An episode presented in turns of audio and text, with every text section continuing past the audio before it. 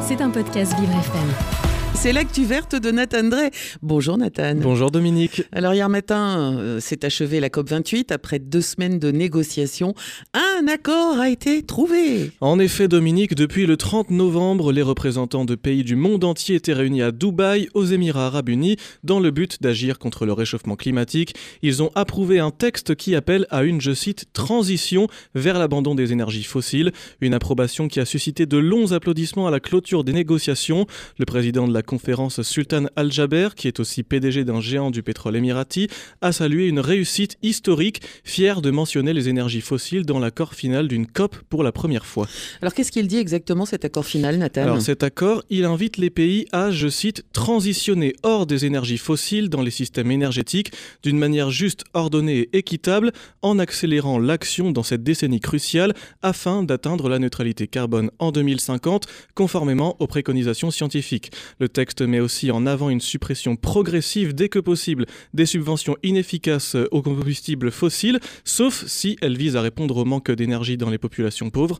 Un accord qui est une avancée, on ne peut pas le nier, mais qui peut laisser dubitatif quant à la formulation. Ce qui inquiète, c'est que le terme utilisé est de transitionner hors des énergies fossiles, là on aurait préféré une sortie des énergies fossiles avec une date précise de sortie. Beaucoup ne sont donc finalement pas d'accord avec le caractère historique de l'accord. Et au-delà de cet accord, d'autres objectifs ont été mis en place? Bien sûr, suite à cette COP, il est prévu de tripler les capacités d'énergie renouvelable, mais aussi de doubler le rythme d'amélioration de l'efficacité énergétique d'ici à 2030, un point qui s'accorde avec la logique de sortie des énergies fossiles.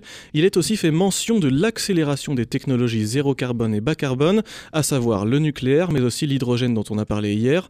Au-delà de ça, il est aussi fait mention cette fois-ci d'énergies de transition qui font allusion au gaz pour assurer la sécurité énergétique des pays en développement, un point qui fait beaucoup débat, et aussi étant donné que euh, le gaz fait partie des énergies fossiles.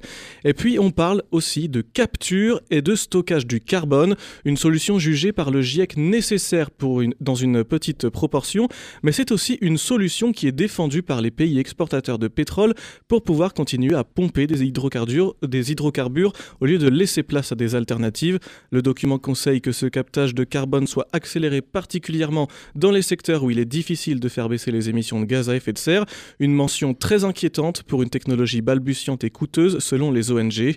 Et puis un accord avait été signé dès le premier jour de cette COP. Les pays s'étaient mis d'accord pour un fonds pertes et dommages, un fonds financé par les pays du Nord destiné à compenser les dégâts causés par le réchauffement climatique dans les pays du Sud. Plusieurs centaines de millions de dollars de la part de plusieurs pays sont attendus. L'Union européenne avait promis de verser 225 millions de dollars. Et enfin, le texte reconnaît que limiter le réchauffement à 1,5 degré nécessite des réductions profondes, rapides et durables des émissions de 43% d'ici 2030 et 60% d'ici 2035 par rapport à 2019 pour enfin atteindre zéro émission de CO2 d'ici 2050 en espérant qu'on y parvienne. Ben on croise les doigts. Hein et oui, encore une fois. en fait, on n'arrête pas de croiser les doigts, mais on va y arriver, on va y arriver. L'actu verte de Nathan Drey, c'est à écouter tous les matins dans le 7-9 de Vivre FM. C'était un podcast Vivre FM. Si vous avez apprécié ce programme, n'hésitez pas à vous abonner.